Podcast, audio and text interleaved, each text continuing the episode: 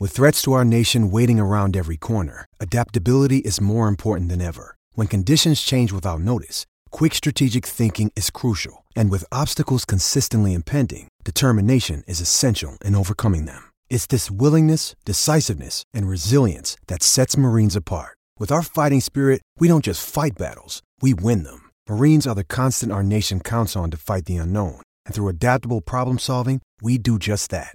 Learn more at marines.com. The longest field goal ever attempted is 76 yards. The longest field goal ever missed? Also 76 yards. Why bring this up? Because knowing your limits matters, both when you're kicking a field goal and when you gamble. Betting more than you're comfortable with is like trying a 70 yard field goal, it probably won't go well.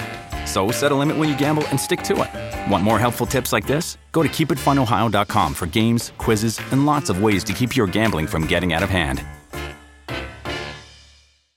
Does motion sound like? With Kizik hands-free shoes, it sounds a little something like this.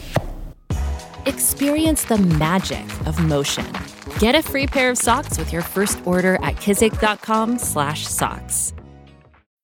When you need mealtime inspiration, it's worth shopping Kroger, where you'll find over 30,000 mouthwatering choices that excite your inner foodie. And no matter what tasty choice you make, you'll enjoy our everyday low prices, plus extra ways to save, like digital coupons worth over $600 each week. You can also save up to $1 off per gallon at the pump with fuel points. More savings and more inspiring flavors make shopping Kroger worth it every time. Kroger, fresh for everyone. Fuel restrictions apply.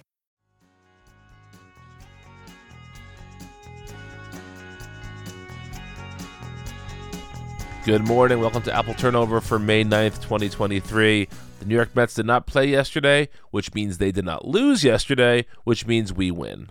That's it for the show. Good night. Kidding. Uh, no, a couple of things did happen in Metsland, even though the day was off. Uh, the Mets released Khalil Lee, he of a domestic violence charge, he of a team cover up for that last year. Um, he of no discernible skill, but even if he was the second coming of Babe Ruth, if you're a domestic violence uh, accusee, uh, there's got to be a better way to say that than how I just said it. If you've been accused of domestic violence and you have nothing to say for yourself and you are not repentant in any way, I don't want you playing for my goddamn baseball team. Pack your shit and get out of here. So glad to see Khalil Lee gone. Um, I hope he changes as a person, and one day will make me eat these words because he's become a, t- a wonderful person who has uh, saved lives and done incredible things with the knowledge he gained from him being a shitty abuser. But until that happens, get the fuck off my baseball team. Bye. Um, Max Scherzer says he is quote trying like hell to stay off the injured list. This is a terrible thing to say when you're one start back from a ten game suspension. Um, I feel like if Scherzer's this hurt, just IL him now. Let us. I don't know. There is nothing worse as a Mets fan. Well, maybe. There are very few things worse as a Mets fan than this struggle between do we put someone in the IL do we let it ride and see what happens? Because, spoiler alert, it always fucking ends with the IL every single time. I cannot remember a time where somebody was trying to stay off the IL and then did for a significant amount of time. This always just me- this just means that tomorrow in Cincinnati, he's going to have a shit start and he's going to go on the IL after. Or he's going to have a shit start, have another shit start and then go on the IL after. So, I am swearing up a blue streak today and I don't care. These Mets have me fired up and angry because they're so bad to watch play baseball. Um so yeah, hopefully Scherzer is okay, but if you're trying like hell to stay off the IL, you're probably just destined for an IL stint. Make peace with it, move along. Uh, Carlos Carrasco is making a start in Binghamton on Tuesday. It may be his only rehab start. He may need another. I don't know. We'll see. Um, if you're somebody who cares about umpires missing calls, which who doesn't care about that? Marvin Hudson, who was calling the balls and strikes in Sunday's game between the Mets and the Rockies, apparently missed 20 of them. That's a lot. It's probably too many.